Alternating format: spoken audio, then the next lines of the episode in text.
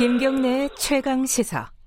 네, 이태원 발 코로나 확산 사태가 심각한 상황인데 지금은 조금 덜해졌습니다. 근데 이 사태가 처음 시작됐을 때부터 이 성소수자에 대한 혐오, 어, 낙인 찍기 이런 것들이 굉장히 횡행했어요.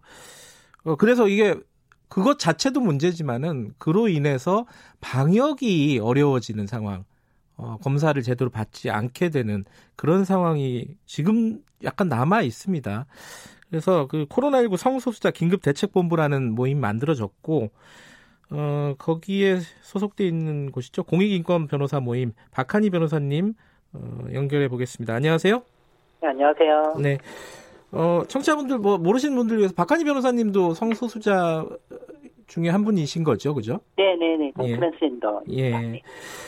어, 이 제도 기자회견 기사를 쭉 읽어봤는데, 네. 어, 재난을 가십으로 만든다 이런 표현이 있더라고요. 어떤 네. 의미에서 그런 말씀을 하신 거죠?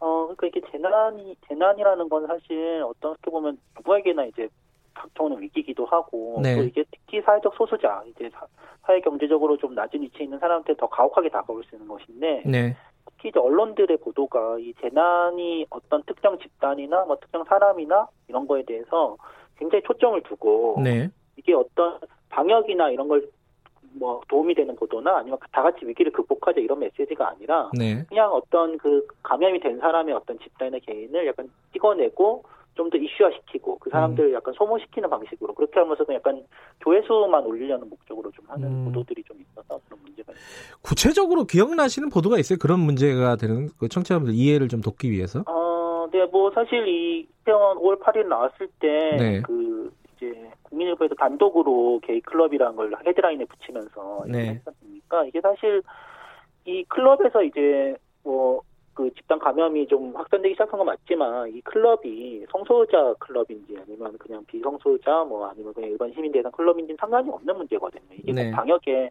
필요한 정보도 아니고 이게 이게 있다고 해서 뭐 더 뭔가 정보를 사람들이 알게 된다거나 아니면 오히려 사실 오히려 거꾸로 성소수자들은 이렇게 됨으로써 약간 이 낙인 효과를 가져오고 아 이게 마치 성소수자들의 문제고 성소수자들이 감염을 일으키고 있다 이런 식으로 좀 음. 비난을 받게 되는 어떤 효과를 만들어서 네, 사실 더 숨게 만드는 걸 만드는데 네, 이걸 단독이라고 이렇게 보도를 함으로써 사실 어떻게 보면 이제 그 신문사 입장에서는 굉장히 어떤 화제를 불러일으켰지만 이게 사회 전체적으로는 좀 더안 네. 좋은 영향을 미치더라고 요. 이번에 뭐 홍대 식당 그 주- 술집에서도 이제 감염자가 여러 명이 나왔는데 그때는 이성애자 식당이라고 부르지는 않았죠.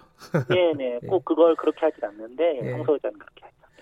그런데 지금 어, 이 언론 보도도 문제지만은 네. 감그 확 접촉자들 중에 어, 음. 검사를 받는 걸 꺼리는 분들이 이런 낙인 효과 때문일 수도 있고요. 네네. 성소수자들이 많이들 좀 그런 분위기가 있나요? 가면은 좀 이게 아우팅을 당할 수 있는 어. 그런 걱정들 많이 하세요, 실제로?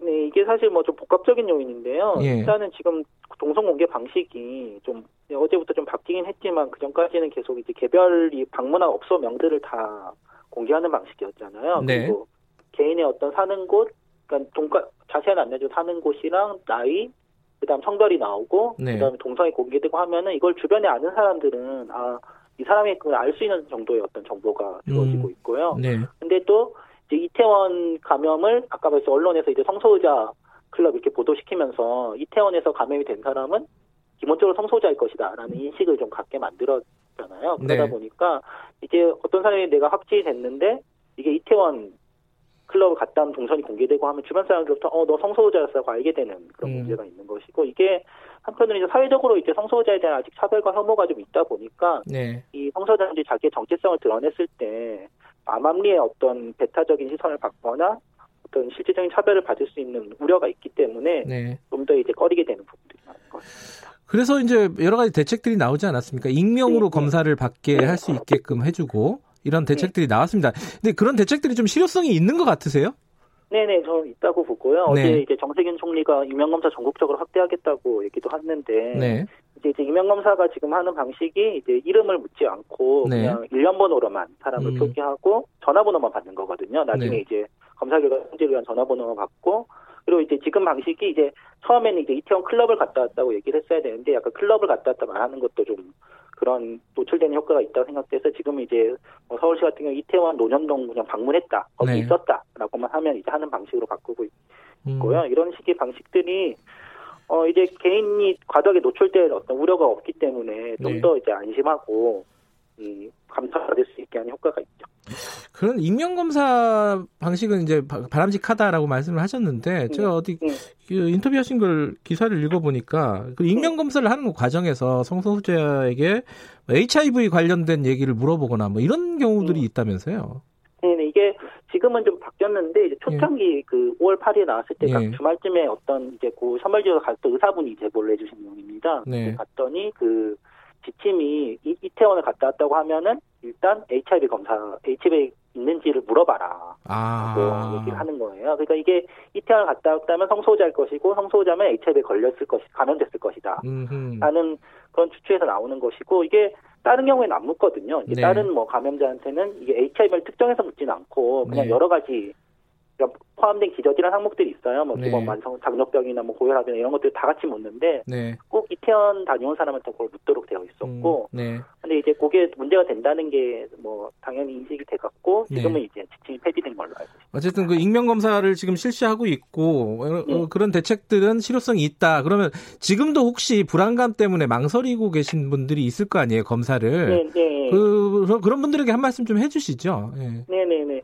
사실 뭐 아무 어, 사실 인명 검사를 하긴 한다라도 어쨌든 네. 자가격리 갖고 되거나 혹시 확진이 되거나 하면은 이게 네. 어쨌든 주변에 뭐 알려질 걸 완전히 숨길 수가 없는 상황이지 않습니까? 네. 그래서 뭐 두려워하는 마음도 있을 거라고 생각하는데요. 저는 한편으로는 이게 어쨌든 본인의 어떤 건강도 중요하지만 다 같은 이제 공동체의 어떤 안전을 지키는 길이기도 하고 네. 검사를 받고 서로가 이제 좀 서로의 어떤 건강을 챙기고 서로의 어떤 안전을 지켜줄 수 있는 어떤 네. 방안이기 때문에 조금 약간 좀 두려움은 있다 함께 좀 맞서 음. 나갔으면 좋겠고요. 또 그걸 위해서 이제 그 대책본부도 꾸려져서 저희가 인권침해 이제 상담도 받고 네. 어떤 그 정부 기관과 연계해서 어떤 구제 방안들도 얘기를 하고 있으니까 좀 네. 함께 싸우는 사람이 있다는 걸 알았으면 좋겠습니다. 알겠습니다. 변호사님, 근데 이런 네. 일이 있을 때마다 이런 어떤 혐오라든가 낙인 찍기 이런 것들이 벌어지잖아요. 네네. 그럼에도 불구하고 우리 사회가 이런 성소수자나 이런 문제에 대해서 조금씩 나아지고 있는 것 같습니까? 어떻게 보세요? 네, 저는 나아지고 있는 것 같습니다. 이게 네. 사실 어떻게 보면 이제 그 초반에 그런 혐오 낙인이 있었지만 한편으로는 또 바로 이제 자정작용이 있었고 네. 언론에서도 이걸 비판하는 보도 나왔고 네. 또